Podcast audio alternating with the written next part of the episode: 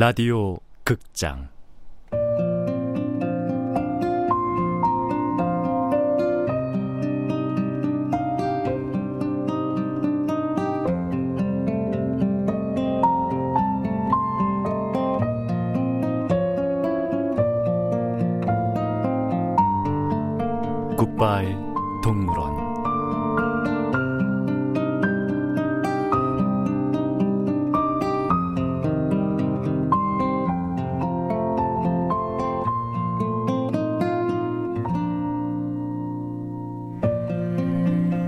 원작 강태식 극본 이유선 연출 오수진 열아홉 번째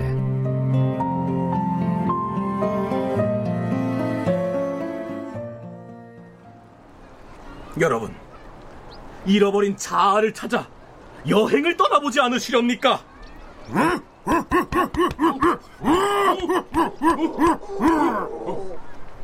조풍령 과장이 갑자기 가슴을 치며 포효했다. 여행사 잡상인에게 보내는 야생 고릴라의 위협 신호였다. 동작은 거칠었고 분위기는 험악했다.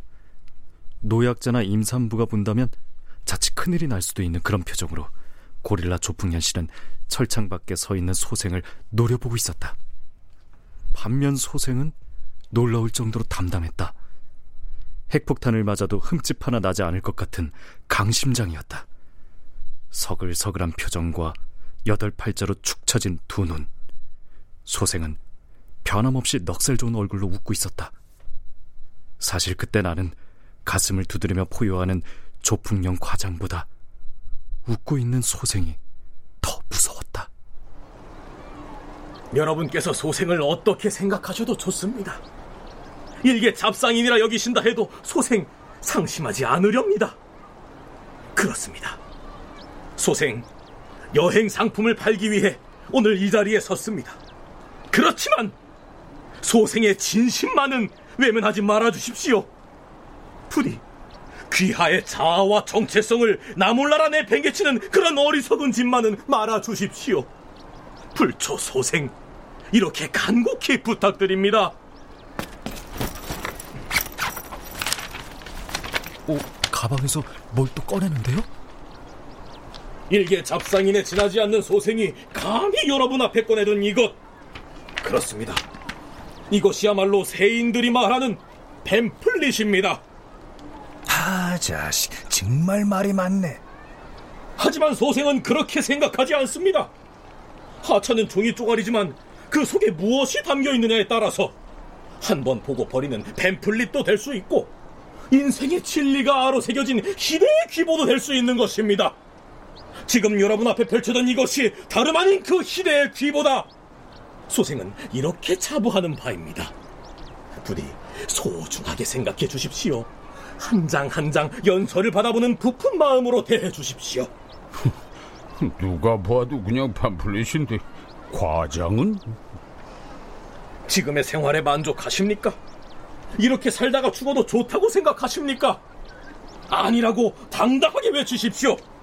그리고 저 태고의 대자연으로 우리들의 어머니, 우리들의 원류인 저 야성의 땅으로 여행을 떠나는 겁니다. 거기서 잃어버린 자아와 만나 환희의 눈물을 흘리는 겁니다.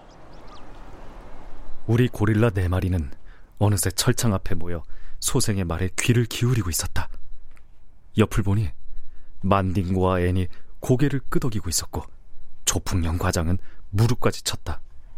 소생의 언변은 암컷을 유혹하기 위해 날개를 펼친 공작새만큼이나 화려했다. 그럼에도 불구하고 아, 돈이 웬수라고 했던가요? 자아를 찾아서 떠나는 고귀한 여행이지만 금전적인 문제 또한 외면할 수 없는 것이 오늘날의 현실입니다. 오호 통제라 이 점에 대해 소생 여러분 이상으로 비통과 개탄의 마음을 금할 길이 없습니다. 얼씨구 아주 약을 팔아라 팔어.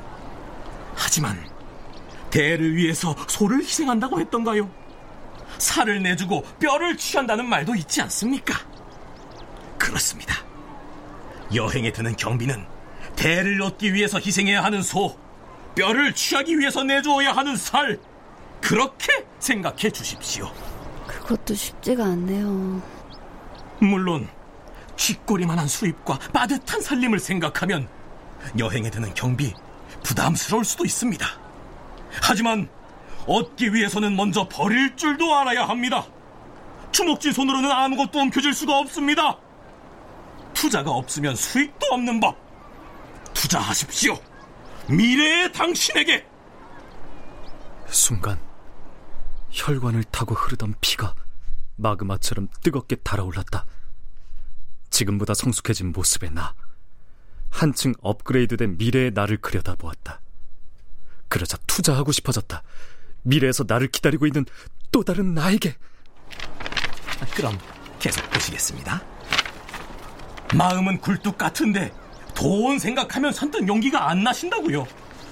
먹고 살기도 힘들어 죽겠는데 무슨 돈이 있어서 여행을 가느냐고요. 이제 그런 걱정은 마십시오. 여기 저렴한 가격으로 누구나 이용하실 수 있는 획기적인 상품이 있습니다. 한정 판매. 구미가 당기는데 식상하기만 했던 지금까지의 여행은 잊어라! 일부 선택된 고객들로부터 열광적인 지지와 찬사를 받고 있는 바로 그 상품. 이번 기회를 절대 놓치지 마시라! 지금부터 그 상품을 여러분께 소개해 올리겠습니다. 광고 책자 2페이지입니다. 부디 다 함께 봐주십시오. 광고 책자 2페이지가 눈앞에 펼쳐졌다. 끝이 보이지 않는 아프리카의 대초원. 지평선 저 멀리 붉게 타오르는 석양이 일대 장관을 연출하고 있었다. 그리고 여기저기에서 자생하고 있는 몇 그루의 거대한 나무. 그중 가장 큰 나무 밑에 아프리카 코뿔소 다섯 마리가 옹기종기 사이좋게 모여 있었다.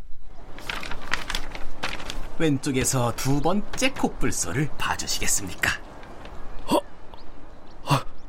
작게 비명을 지르고 말았다. 만딩고와 엔도, 그 옆에 서 있던 조풍령 과장도 화들짝 놀란 표정을 짓고 있었다.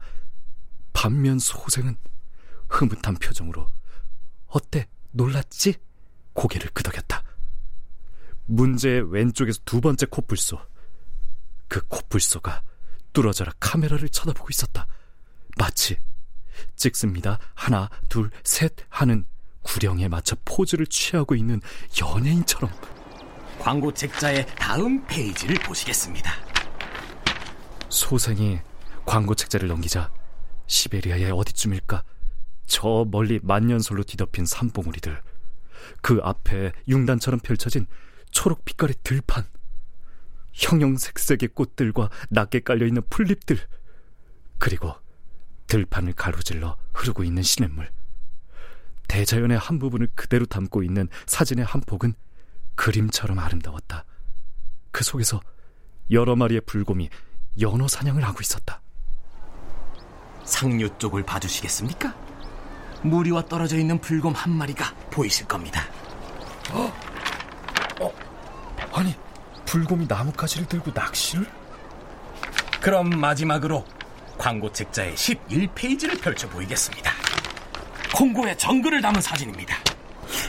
아니 콩고의 정글 하면은 마운틴 고릴라의 본고장? 왠지 그리운 느낌이 드네. 빽빽하게 우거진 나무와 그 나무에 매달려 있는 덩굴들. 저기 어디선가 밀림의 왕자 타잔이 나타나 아, 아, 아 코끼리 무리를 불러 모을 것 같은데요. 그리고 정글 속을 거닐고 있는 저건 한 무리의 마운틴 고릴라? 이분들이 모두 소생의 고객이셨습니다. 처음 보신 아프리카 코뿔소가 오재중 씨와 윤정호 씨. 어느 비 내리던 밤이었습니다. 그날 밤 소생은 늦게까지 여행사에 홀로 남아 업무를 처리하고 있었는데 어느 순간 자박자박 멀리서 다가오는 발소리에 소생 마른 침을 삼키며 사무실 문을 바라봤습니다. 그날 밤 흠뻑 비에 젖은 몸으로 소생의 여행사를 직접 내방해 주신 분들이 바로 사업에 실패하신 오재중 씨와 윤정호 씨였습니다. 두 분은 어떻게 오셨습니까? 어디론가 떠나고 싶습니다. 믿었던 사람한테 사기당해서 사람이 너무 무서워. 어디론가 아무도 없는 곳으로 떠나고 싶어요. 아, 정말, 정말 아무도 없는 곳으로 떠나고 싶으십니까? 네! 이제 더 이상 사람들과 함께 살고 싶지가 않아요. 그렇게 윤정호 씨와 오재중 씨에게 소생, 소생의 생각을 말씀드리게 되었던 것입니다. 물론 금전적인 문제도 있었습니다만 소생이 추천에 올린 여행 상품 덕에 앞서 보신 바와 같이 오재중 씨와 윤정호 씨는 지금 행복하게 살고 있습니다. 저 말이 진실일까요? 뭐 그럴 수도 있지 싶기는 한데 바로 전에는 두 분과 통화도 했습니다. 두 분 다 아프리카 코뿔소로 살고 있는 지금의 생활에 만족하신다며 소생에게 고맙다는 말씀을 아끼지 않으셨습니다. 하지만 소생 역시 두 분께 감사한 마음입니다. 이 상품을 탄생시킨 분이 바로 오재중 씨와 윤정호 씨였으니까요. 말은 어찌 그럴듯하네요. 두 번째로 보신 사진 속의 불곰이 오규원 씨. 한때는 대기업 부장까지 지냈던 분입니다. 높은 연봉과 사회적 지위, 남부럽지 않은 인생을 구가하고 계셨습니다. 하지만 그 속에서도 불행의 씨앗은 무럭무럭 자라나고 있었으니 어째 조 과장님 스토리랑 비슷하네요. 부인 이미의 씨의 힘의 압제와 인간의 한계를 넘어선 무자비한 가정폭력이 연일 계속되고 있었던 것입니다.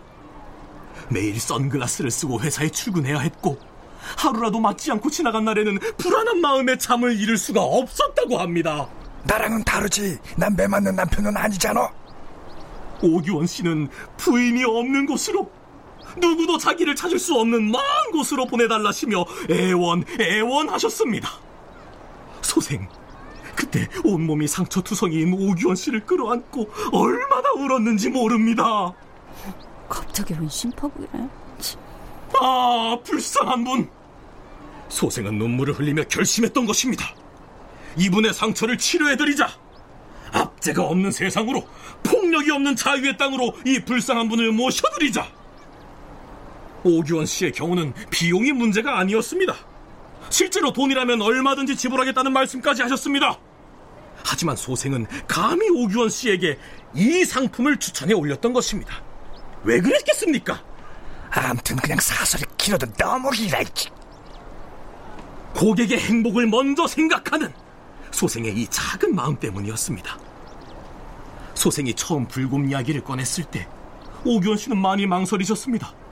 생각할 시간을 달라시며 심각하게 고민하셨습니다. 오규원 씨에게는 잃어야 할 것도 버려야 할 것도 많았기 때문입니다. 하지만 그때 소생에게는 확신이 있었고 무엇보다 오규원 씨의 행복을 위해서라면 한 발짝도 물러설 수 없다는 사명감에 불타고 있었습니다. 아프리카까지 가서 동물로 사는 게 정말 행복할까? 사진에서 보신 불곰이 바로 그 오규원 씨입니다. 요즘도 가끔씩 연락을 주고받고 있습니다만 소생 덕분에 새로운 인생을 살고 있다. 이제야 비로소 진정한 삶의 즐거움을 알 것 같다. 이렇게 치하의 말씀을 아끼지 않으실 때면 멀리서나마 오규원 씨의 행복을 기원하며 지켜보는 소생의 마음 속에서도 따뜻한 온기가 번져나가는 듯합니다. 소생의 이야기는 경악과 충격 그 자체였다. 인간에게 상처받고 사회에서 낙오한 사람들이 아프리카나 시베리아 등지에서 콧불소나 불곰 등 인간의 굴레를 벗어던진 모습으로 살고 있다는 것이었다. 그것도 아주 행복하게. 거짓말 말아요! 당신 사기꾼이야 뭐야? 믿지 못하시겠지만 사실입니다. 식대나 숙박비가 필요 없고 무엇보다 편도라 가격이 파격적인 상품입니다. 거짓말! 다 거짓말이야! 맞아, 다 개뻥이라고. 아니, 모두 사실일세. 저 11페이지에 있는 마운틴 고릴라가 혹시 김용태군 아닌가? 아, 아 맞습니다. 아시는 분입니까? 한때 여기서 같이 일했던 친구였네. 젊은 친구가 싹싹하니 예의도 바르고 쾌활했지. 형님 형님 하면서 나한테도 잘했어. 그러던 어느 날 온다 간다 말 한마디 없이 훌쩍 사라져 버렸네. 진짜 아, 그럼 이 뽕이 뽕이 아닌가? 그 친구가 콩고에 가 있었군 그래. 그 예나 지금이나 사진 찍을 때 V 하는 버릇은 여전하구만. 그래서 알아봤네. 어, 김용태 그 친구는 잘 지내나? 아, 그러셨군요. 그런 애절한 사연이 소생 몰랐습니다. 하지만 김영태 씨라면 염려 마십시오. 잘 지내고 계십니다. 그게 아마 지금으로부터 1년쯤 전의 일이었지요. 소생 출장차 잠깐 콩고에 간 일이 있었는데 그때 소생 정글 속 깊은 곳에서 생활하고 계시는 김영태 씨를 어렵사리 만날 수 있었습니다. 오, 그랬구만. 김영태 씨는 지금 무리가 이동 중이라 오래 앉아 있을 수 없다시며 몇 번이고 몇 번이고 미안해 하셨습니다. 그래서 소생 역시 그런 김영태 씨를 오래 붙잡아둘 수 없는 터라 아쉬운 마음을 뒤로 하고 이렇게만 여쭈어 보았습니다. 김영태 씨, 지금 행복하십니까? 어, 뭐라고 합니까? 행복하답니까? 김영태 씨는 대답 대신 환하게 웃기만 하셨습니다. 그리고 손가락 두 개를 펼쳐 보이시며 승리의 V! 소생, 정글 속으로 사라져가는 김영태 씨의 뒷모습을 바라보며 이렇게 생각했습니다. 아, 행복하시다니 다행입니다. 믿을 수가 없어. 분명 그랬습니다. 소생이 본 김영태 씨는 콩고의 정글 속에서 제2의 인생을 살고 계시는 행복한 마운틴 고릴라였습니다. 다음날 한국행 비행기에 몸을 실은 소생은 창밖으로 펼쳐진 콩고의 정글을 바라보며 그 정글 속 어둠에 살고 계실 김영태 씨를 떠올리며 진심 어린 마음으로 이렇게 기원했던 것입니다. 앞으로도 더욱더 행복해지십시오. 멀리서나마 김영태 씨의 행복한 내일을 응원하겠습니다. 밤이 찾아오고 있었다. 노을 지는 서쪽 하늘에는 주황색 물감을 한박 빨아들인 듯 아름다운 뭉게구름이 그림처럼 펼쳐져 있었다. 우리 고릴라 네 마리가 자양 강장제를 한 병씩 쭉 마시는 동안 소생이 다음 말을 이어갔다. 사는 게 갈수록 힘들어져만 가는 요즘입니다. 하늘 높은 줄 모르고 치솟는 물가는 서민들의 생활을 위협하고 이태백이라는 신조어가 등장할 만큼 청년 실업 또한 심각한 상태입니다. 10대의 사망 원인 1위가 자살입니다. 얼마 전에는 두 쌍 중 한 쌍꼴로 이혼한다는 통계가 나왔습니다. 그건 이미 다 아는 현실이고. 그뿐입니까? 빈부의 양극화 현상은 날이 갈수록 심각해져. 국민 대다수가 상대적 빈곤감이라는 불행 속에서 우울한 나날을 보내고 있는 것 또한 사실입니다. 신문이나 뉴스를 보면 무서워서 살 수가 없습니다. 살인과 폭행, 강간 등의 강력 범죄가 바로 우리 옆에서 하루에도 수십 건씩 일어나고 있습니다. 그래서 헬조선이라잖아요. 보험금을 노린 부인이 자기 내연남과 짜고 남편을 살해하는가 하면 상습적으로 장기 매매를 알선해서 수십억 원의 돈을 챙기는 사람도 있습니다. 어디 그뿐입니까? 인륜마저 저버린 인면수심의 범죄가 비일비재하게 발생하는 오늘날의 현실이 우리의 현주소입니다. 그러니 아프리카로 떠나라는 건가요? 이 나라의 미래가 어둡게만 느껴집니다. 내일의 태양은 영원히 떠오르지 않을 것만 같습니다. 행복의 파랑새는 어디로 날아가 버린 것일까요? 이 어둡고 긴 터널에는 정말 끝이 있기는 한 걸까요? 사람에게는 누구나 행복해질 권리가 있습니다. 대자연의 품에 안겨 행복을 누려보지 않으시렵니까? 소생이 도와드리겠습니다. 그날 소생의 말은 사는 게 너무 힘든 우리들에게 충분히 매력적이었다.